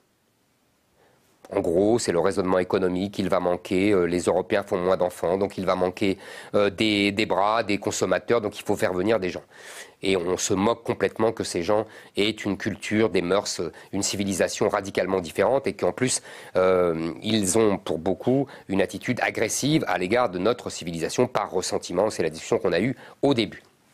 Donc, je pense que nous devons dire à la Commission européenne, nous devons dire au, Parlement européen, nous devons dire aux juges européens, qu'ils soient Cour de justice ou Cour européenne des droits de l'homme, que euh, nous considérons qu'il en va de la survie de la France et que donc euh, nous ferons qu'à notre tête. Et que s'ils ne sont pas contents, c'est la même chose. Euh, si, par exemple, la Cour européenne euh, nous sanctionne parce que nous n'avons pas respecté le fameux article 8, vous savez, de la, Cour, de la Convention européenne des droits de l'homme, qui précise que tout homme a le droit à une vie familiale normale, principe ô combien vénérable, mais qui nous oblige à accueillir euh, des centaines de milliers de personnes par an, ça, ce n'est pas possible. Donc dans ce cas-là, nous dirons que nous sortirons de cet article 8, et s'ils insistent, nous sortirons euh, même euh, de la Cour européenne des droits de l'homme. Vous savez, avant, sous le général de Gaulle, il n'y avait pas de saisie de la Cour européenne des droits de l'homme. Voilà. Et je ne crois pas que nous étions un pays qui ne respectait pas les droits de l'homme. Donc il faut arrêter avec ça. C'est la France qui a inventé les droits de l'homme, avec à la limite l'Angleterre. On ne respecte pas les droits de l'homme vu l'état de nos, nos prisons, non? Écoutez, je ne pense pas que l'état de nos prisons, euh, l'état de nos prisons est dû au fait que simplement, comme nous avons effectivement accueilli des millions d'étrangers et qu'il y a une énorme euh, surdélinquance de ces populations, euh, nous sommes submergés. Donc je pense qu'on réglera la question des prisons quand on expulsera les délinquants étrangers. Pourquoi, selon vous, il y, a, il y a une surreprésentation de la délinquance dans les minorités que vous décrivez? Pour plusieurs raisons. On peut considérer que euh, d'abord, euh, euh, si vous voulez, il y a traditionnellement une surdélinquance dans les populations immigrées récemment. On a eu ça avec les Italiens à la fin du 19e siècle.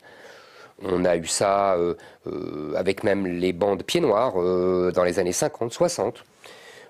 voilà, ça c'est le, premier fait qui est indéniable et que je ne conteste pas. Maintenant, on a dépassé ce stade-là et on a dépassé cette époque-là. Euh, je pense qu'il y a aujourd'hui euh, ce que j'appelle un djihad du quotidien.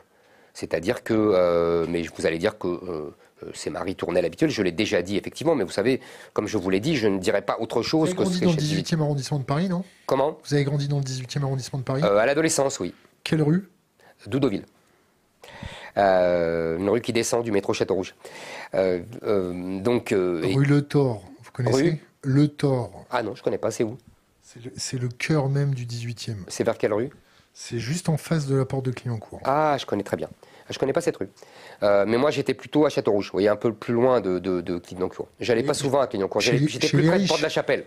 Ah, ah, pas trop. Vous voyez, vers, euh, entre Barbès et la porte de la Chapelle. Il y a Château-Rouge et on descend la rue de Deauville, derrière la rue Ordener, la rue Mira, la rue Léon, vous voyez. Euh, c'était la rue Championnet. La rue Championnet, ah non, c'est plus vers porte de Pinancourt, la rue Championnet. Par rapport à la piscine, c'est où? Quelle piscine? La piscine où c'est Championnet Sport qui utilise. Ah, mais c'est plus. Non, moi je suis plus côté Barbès. Plus près de Barbès. Donc, euh, je vous disais, je pense que ce que j'appelle le dia du quotidien, c'est-à-dire qu'on a vu qu'il y avait une, interpénétration entre, si vous voulez, les milieux du djihadisme, les grands attentats, etc., qui étaient tous des anciens délinquants. je pense qu'il y a, si vous voulez, une mentalité, une mentalité de revanche, que cette délinquance est le produit d'une volonté de revanche sur les Français, qui nous ont colonisés, etc., sur les infidèles, etc., et que tous les moyens sont bons, trafic de drogue, vol, viol, euh, et que euh, nous devons tenir compte de cet état de fait, euh, si vous voulez, pour prendre les mesures qui s'imposent. Je vous disais, par exemple... l'avocat du diable. Vous pensez pas que ces populations qui ont été parquées dans des bidonvilles, traitées comme des chiens, avec les... les, les, bah, C'était quoi En 58, il n'y avait pas des bidonvilles à côté de Paris? Ils vivaient où en Algérie? Pardonnez-moi, pourquoi, ils sont, venus, pourquoi ils sont venus en France? Pourquoi ils sont venus en France Oui, pour gagner plus? Donc on les a traités comme des chiens, en leur donnant plus d'argent que chez eux. C'est ça que vous appelez traiter comme des chiens. On leur a donné du boulot. Ensuite, on a fait venir leurs femmes, leurs enfants.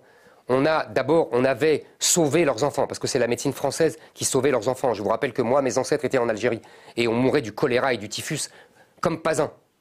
Hein? ça tombait comme des mouches. C'était ça l'Algérie. C'était un cloaque. C'était des, marais incessants. Et euh, euh, la France a assaini tout cela. La, médecine française a permis euh, à, ces gens qui étaient 2 millions d'habitants en 1830 d'être 10 millions en 1962 et 40 millions aujourd'hui. C'est ça, les appeler comme des chiens. On, a, on les a fait venir, on leur a donné les allocations familiales, on leur a permis d'aller à l'école, on leur a permis d'apprendre la langue française, la magnifique littérature française. On les a mis dans des HLM alors qu'ils vivaient dans des gourbis. C'est ça que vous appelez traiter comme des chiens. On les a remis dans des gourbis, non? Non, non, non, non, non, non, non, pas du tout. Les HLM ont été transformés dans des, par des gourbis par la population elle-même. Hein. Quand il y a une population euh, autre, les, les HLM sont impeccables. Et il n'y a pas de dégradation et il n'y a pas de vol. Alors arrêtez avec ça. On ne les a pas maltraités du tout.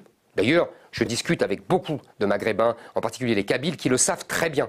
La France a été bonne fille et bonne mère et très généreuse. Et on ne les a pas parqués.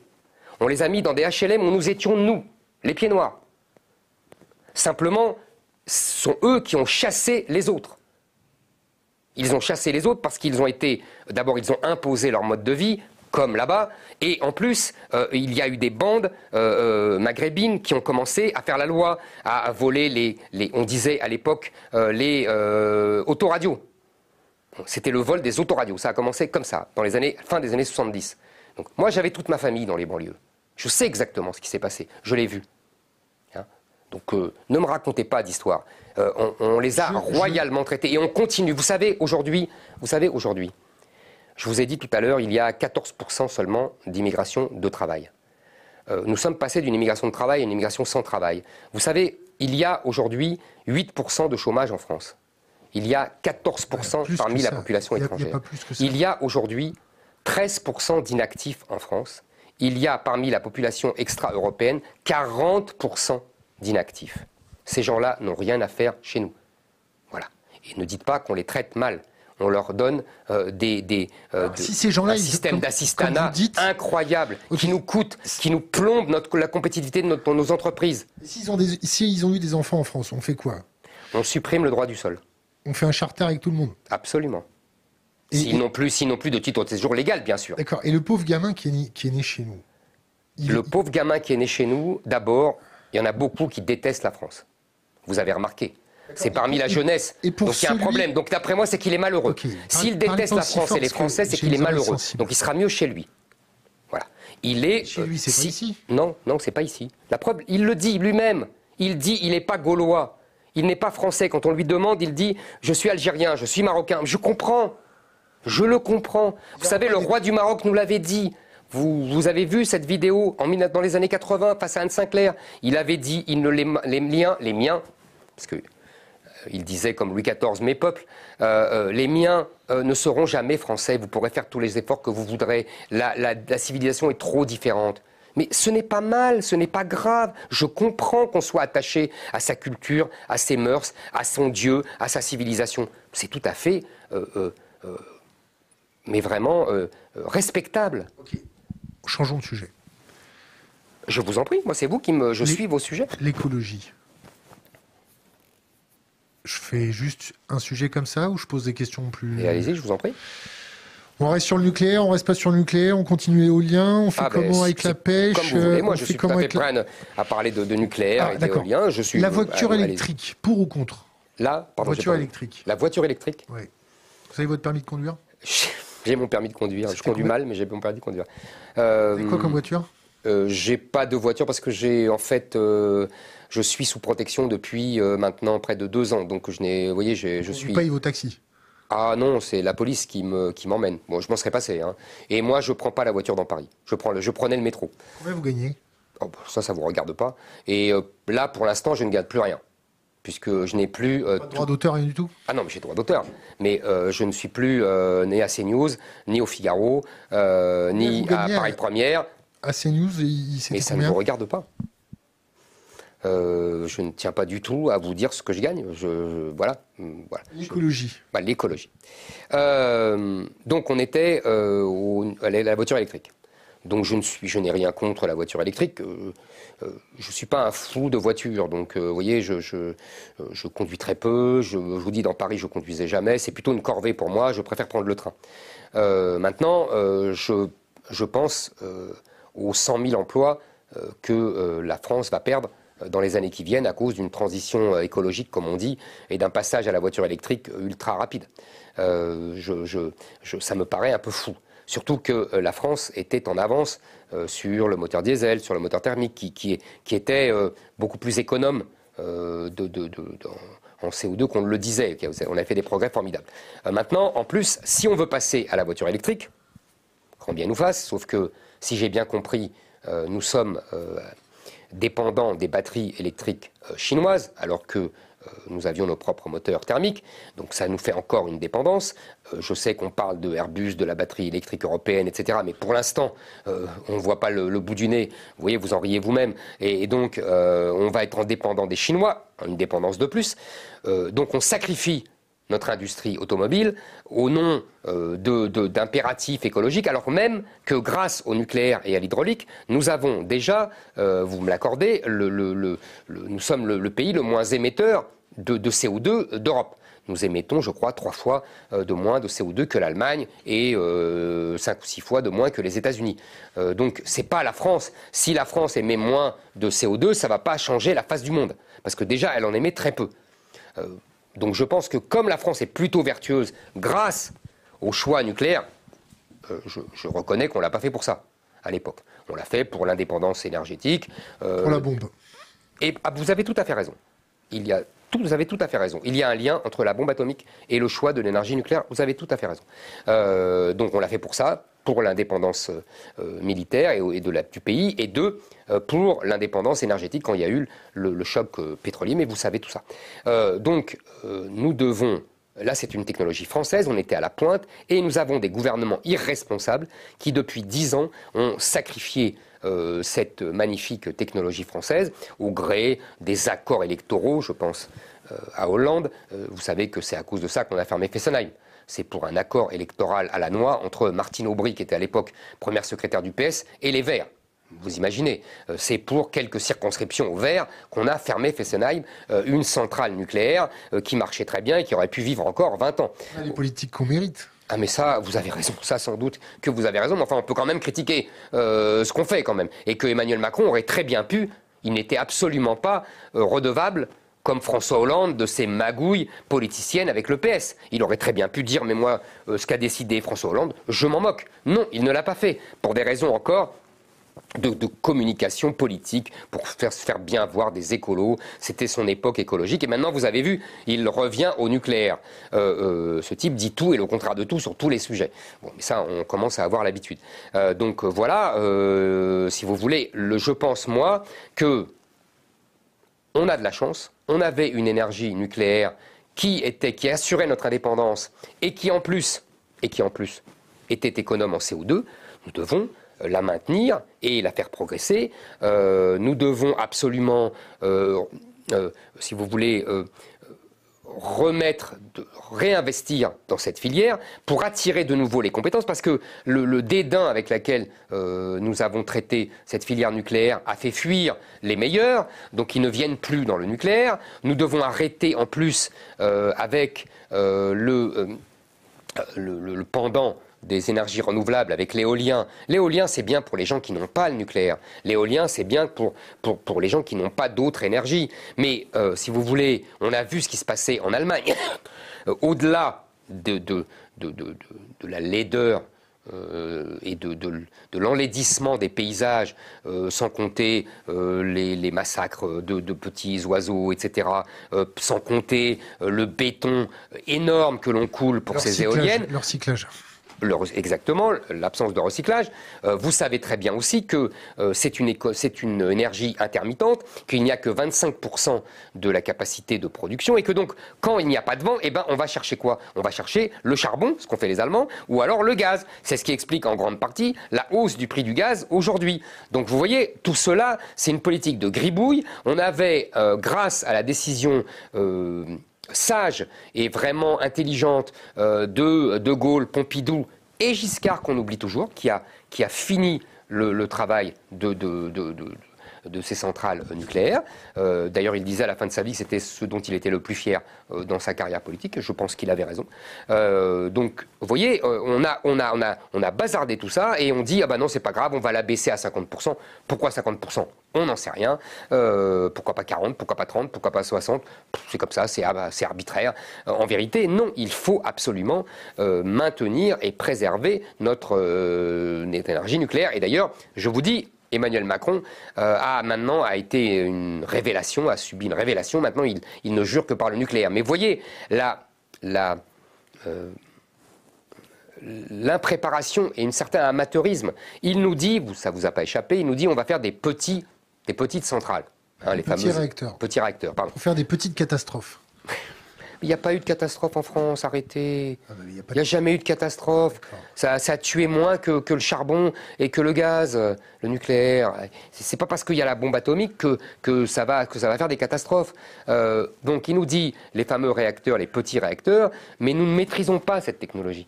Comme nous, avons, comme nous avons négligé euh, le nucléaire depuis 10 ans, nous ne la maîtrisons pas.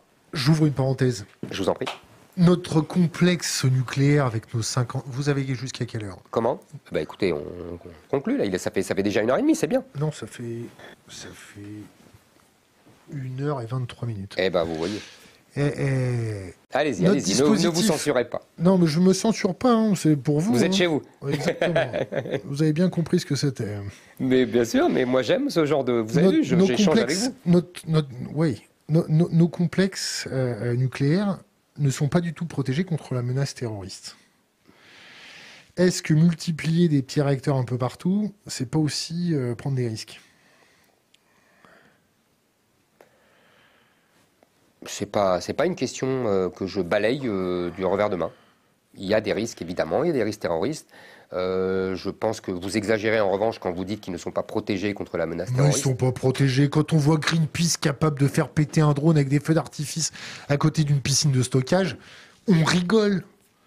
Moi, je vous prends un LRAC avec mes deux copains, je vous fais péter une centrale nucléaire en 10 minutes. il n'y a pas eu d'attentat, ça me paraît bizarre. Ou alors ils sont pas très malins, nos, amis euh, djihadistes. Ah, vous avez peut-être remarqué des choses, c'est bien. Euh, Question sur l'écologie. La France qui est condamnée pour euh, euh, sa diffusion de, CO2. Ça vous fait quoi? Ni chaud ni froid? L'État c'est nous, c'est pas nous, c'est notre faute, c'est pas notre faute, c'est l'administration. Ni chaud ni froid, c'est que je trouve ça absolument scandaleux. Je vous ai dit tout à l'heure, nous sommes le pays qui émet d'Europe et le pays développé qui émet, je crois avec la Suède, si je ne dis pas de bêtises, vous vérifierez, qui émet le moins de CO2. En quoi on doit être condamné pour notre consommation de CO2, pour notre production de CO2. Ce qui est vrai, là où vous avez raison, c'est que notre euh, faible émission de CO2 n'est pas seulement due au nucléaire. C'est aussi dû euh, à notre désindustrialisation. C'est-à-dire que. C'est facile. Mais non, mais c'est vrai. C'est qu'on a exporté notre production. Exactement. Et donc on a exporté notre CO2. Et donc notre consommation est beaucoup plus importante en CO2 que notre production. Là, vous avez raison. C'est-à-dire qu'on prend, on peut prendre le CO2 des autres. Vous avez mille fois raison. Donc on peut maintenant, produire notre CO2 chez les autres. Comment? On peut produire notre CO2 chez les autres. C'est ce que je vous dis, absolument, c'est ce qu'on fait. vous avez raison. Vous voyez, j'essaye d'être le plus honnête possible avec vous. Euh, on pourrait, on pourrait, on pourrait aussi agir sur, euh, si vous voulez, les endroits où on utilise de l'énergie thermique, de l'énergie euh, fossile. On pourrait les, logements, l'industrie, vous voyez, on pourrait là faire un plan, là je suis d'accord avec vous, par exemple, pour isoler euh, les, davantage les logements. Il y a des choses à faire. Vous avez fait votre service militaire? Non, j'étais, j'avais euh, des tas d'ennuis, de santé, un genou. Euh, Réformé P4 ah non, pas P4. Non, non, non, pas du tout, pas du tout. Je suis pas fou. Euh, j'ai pas fait le fou non plus, même si à l'époque c'était la, la, mode. Mais vous savez, moi j'ai pas mal de maladies auto-immunes. La continence marchait pas mal aussi. J'ai pas entendu, excusez-moi. Eh, eh, Éric Zemmour avec le feu nucléaire, vous en pensez quoi? Avec le feu nucléaire? Oui. Ben, euh, si vous voulez, c'est euh, le, le, feu nucléaire nous permet euh, de ne plus subir d'invasion comme juin 40. C'est pour ça que ça a été fait. Il faut bien comprendre que quand le général de Gaulle fait ça, il est hanté par l'invasion de juin 40. Quand Christophe Castaner vous met un taquet par rapport à ce que vous avez marqué dans un de vos bouquins par rapport aux filles dans les bus, et ah, passer du coq à c'est ce qui s'appelle passer du coq à l'âne. J'admire. Quand on me donne 1h23, 1h27, euh, quand on donne 1h30, mhm. euh, si on avait eu plus. Mais allez-y, allez-y, allez-y, je vous en prie. pu faire euh, mieux. Allez-y, je vous en prie. Mais on va essayer de faire. allez-y, allez-y, on, peut, gratter un quart d'heure. Je ne veux pas vous censurer, je ne veux pas vous frustrer. Je sens que là, vous. Alors, un, je ne suis pas frustré. Je suis pas frustré. Bon, c'est bien. Et deux, euh, ça nous arrange parce qu'il y a une très bonne bouteille qui nous attend. Et alors vous voyez, c'est parfait. alors allez-y, allez-y, allez-y. Castaner. Donc Castaner qui vous met un Mais je vous ai répondu. Non, c'est plus sérieux pour le nucléaire. Euh, je pense que c'est, si vous voulez, c'est ce qui euh, fait notre statut de grande puissance. C'est ce qui permet de parler haut et fort en France et dans le monde et surtout en Europe. D'ailleurs, c'est pour ça que nos autres partenaires européens voient ça de travers, et en particulier les Allemands. Euh, non, non, je pense vraiment, je pense vraiment, je pense vraiment que c'est un de nos atouts. Vous savez, euh, euh, le philosophe allemand Sloterdijk a une formule que je trouve assez, assez jolie et assez fine. Il dit l'élection du président de la République au suffrage universel et la dissuasion nucléaire, c'est le sacre de Napoléon et la Grande Armée. Il est incontestable que la, dissuasion nucléaire, notre arme nucléaire, est un moyen, si vous voulez, d'imposer euh, notre puissance en Europe. C'est pour ça que nous sommes écoutés, c'est pour ça que nous sommes entendus, et en Europe, et au Conseil de sécurité, et dans le monde. Ne croyez pas que ça soit méprisable ni négligeable. Est-ce qu'il faut faire évaluer la psychologie de notre président tous les ans? Bon, non, là, vous n'êtes pas sérieux. D'accord. Revenons au taquet de Castaner. Qu'est-ce que vous en pensez? C'est assez bête. Euh, pourquoi c'est bête? Mais je vais vous dire pourquoi. Si vous me permettez, parce que c'est euh, dans le suicide français.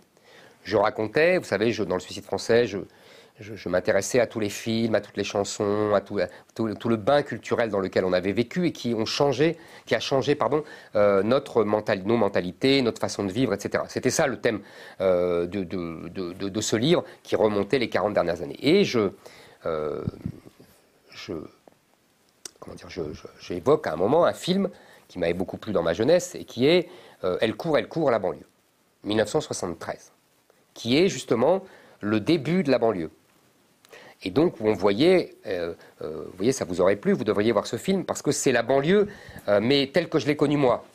C'est-à-dire la banlieue avant le regroupement familial.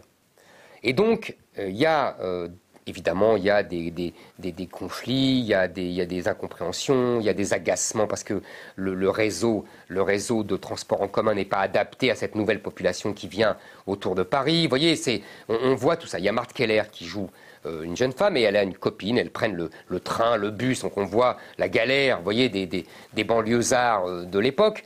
Et il y a une scène où euh, euh, le chauffeur de bus ne peut pas s'empêcher de mettre une main aux fesses à la copine de Marthe Keller. Et la copine de Marthe Keller dit Oh, ça va, ça va. Mais je disais dans le, dans, le livre, je dis il n'y a pas d'agressivité, il n'y a pas.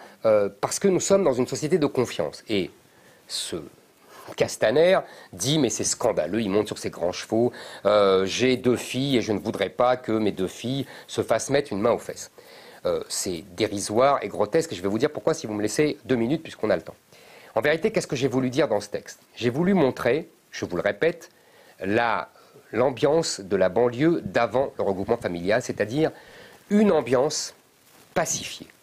C'est-à-dire que c'est une époque où même les gestes inconvenants, les gestes qui ne doivent pas se faire, comme cette main aux fesses, sont contrôlés par la société. C'est-à-dire que celui qui s'en rend coupable est immédiatement surveillé et, euh, euh, puni par le, le on global. On lui dit non, ça ne se fait pas. Et il ne le fait plus. Euh, c'est ça que j'ai voulu décrire. J'ai voulu décrire cette société. Alors évidemment, il va prendre une phrase et il va mettre le focus là-dessus pour m'attaquer. C'est pas, c'est dérisoire. Aujourd'hui, nous n'en sommes plus là. Aujourd'hui, euh, ces jeunes femmes dans la banlieue ne pourraient même pas se mettre en mini-jupe comme elles se mettent, parce qu'elles se feraient insulter, cracher dessus, euh, quand elles ne se feraient pas tabasser par les jeunes de la cité qui font régner l'ordre islamique. Donc ça n'a rien à voir. Euh, on n'est plus dans la même époque. Et aujourd'hui, c'est pas Castaner qui défend ces jeunes femmes et qui défend ces filles. Parce que ces filles, comme les jeunes femmes de la génération de ces filles, elles sont en permanence en danger à cause de l'immigration, justement, et de des enfants, de, beaucoup d'enfants de l'immigration qui les agressent, euh, qui euh, les insultent, qui leur interdisent de porter des robes ou des jupes euh, parce qu'ils les traitent de, de putains à cause de ça. C'est ça l'ambiance dans les banlieues. C'est ça aussi l'ambiance même à Paris, dans certains quartiers. Donc, lui, il a été ministre de l'Intérieur. Il n'a rien fait contre ça. Il n'a rien fait pour protéger ces femmes. Et il donne des leçons en disant mais je suis scandalisé par ce comportement. Mais c'est lui qui est indigne. C'est lui qui voulait, en tant que ministre de l'Intérieur, mettre un genou à terre devant une bande de mafieux euh, qui écumaient euh, la banlieue au moment euh, de l'affaire, vous vous souvenez, avec l'affaire Traoré. C'est lui, Castaner. Hein. C'est Castaner, ça, le ministre de l'Intérieur le plus médiocre depuis 20 ans. Et c'est lui qui ose donner des leçons.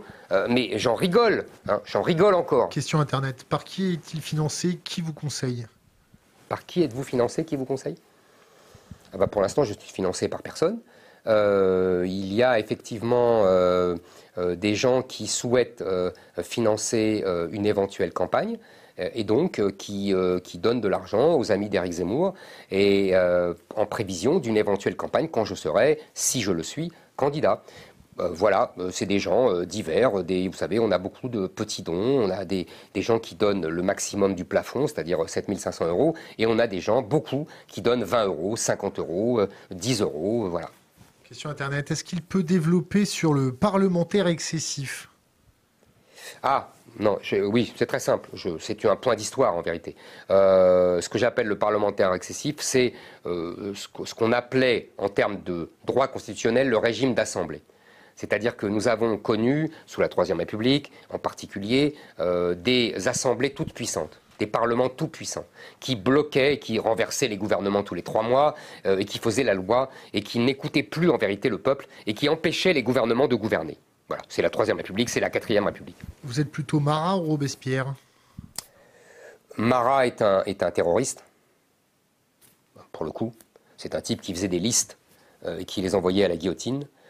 Robespierre, euh, Robespierre est un, si vous voulez, c'est l'ancêtre euh, des. les Jacobins sont les ancêtres des totalitaires et ils ont, ils ont ils ont mis en place un système complètement fou euh, de, terrorisme totalitaire euh, pour imposer leur pouvoir à tous les autres. Mais, il y a un mais, euh, Robespierre a été un patriote. C'est-à-dire que quand il y avait toutes les armées d'Europe qui envahissaient la France, le comité de salut public a permis de gagner la guerre et d'arrêter les troupes, les troupes étrangères.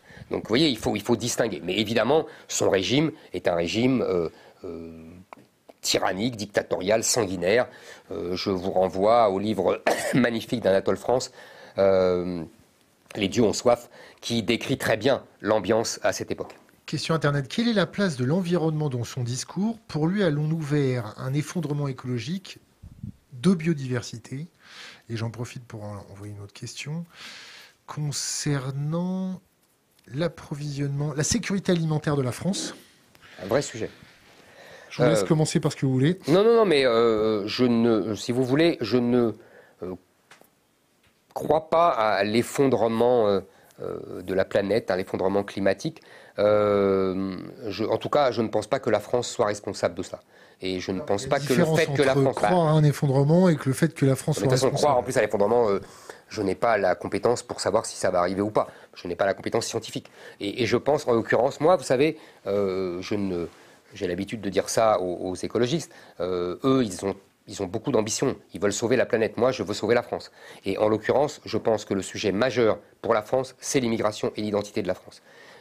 Et je pense que pour le climat, la France n'a qu'un, en vérité, qu'un rôle marginal dans cette histoire. Donc, euh, il ne faut pas euh, battre sa coulpe. Il faut que les Américains et les Chinois commencent. par ailleurs, pour la sécurité alimentaire, en revanche, 6 minutes. Il y a votre conseillère qui nous tape à la porte là. on continue encore combien de temps Eh ben, 5 minutes, on finit. D'accord. Alors, si on finit, un livre, trois livres pour notre communauté. Vous avez trois livres à conseiller Ah, que je peux vous conseiller moi? Oui. Alors là, très vite, Les Mémoires d'outre-tombe de Chateaubriand. Les Mémoires d'outre-tombe de Chateaubriand, euh, Illusion perdue de Balzac. Euh, alors, si je peux, euh, un grand livre, mais historique, qui est L'origine de la France contemporaine de Taine. Si vous voulez un roman, je dirais La Semaine Sainte d'Aragon. Un conseil pour les jeunes générations, une bouteille à la mer. Un conseil pour les jeunes générations, défendez votre identité, défendez votre culture. Le, peuple français euh, a été euh, un très grand peuple, il est un très grand peuple avec une très grande histoire. Notre, notre rôle, notre responsabilité, votre rôle, votre responsabilité, puisque vous me demandez de parler aux jeunes, c'est de perpétuer cette histoire glorieuse et magnifique, cette culture admirable. La prochaine fois, s'il y a une prochaine fois, il n'y a pas de limite de temps chez nous. J'avais bien compris. Ben, là, vous avez mis des limites. c'est moi qui mets la limite. Oui. Faut savoir, vous savez, il faut savoir terminer. Vous savez, vous connaissez le mot de Thorez. Il faut savoir terminer une grève. Donc, il faut savoir terminer une émission. D'accord. Allez. Allez, bonne soirée. Merci. Merci à vous.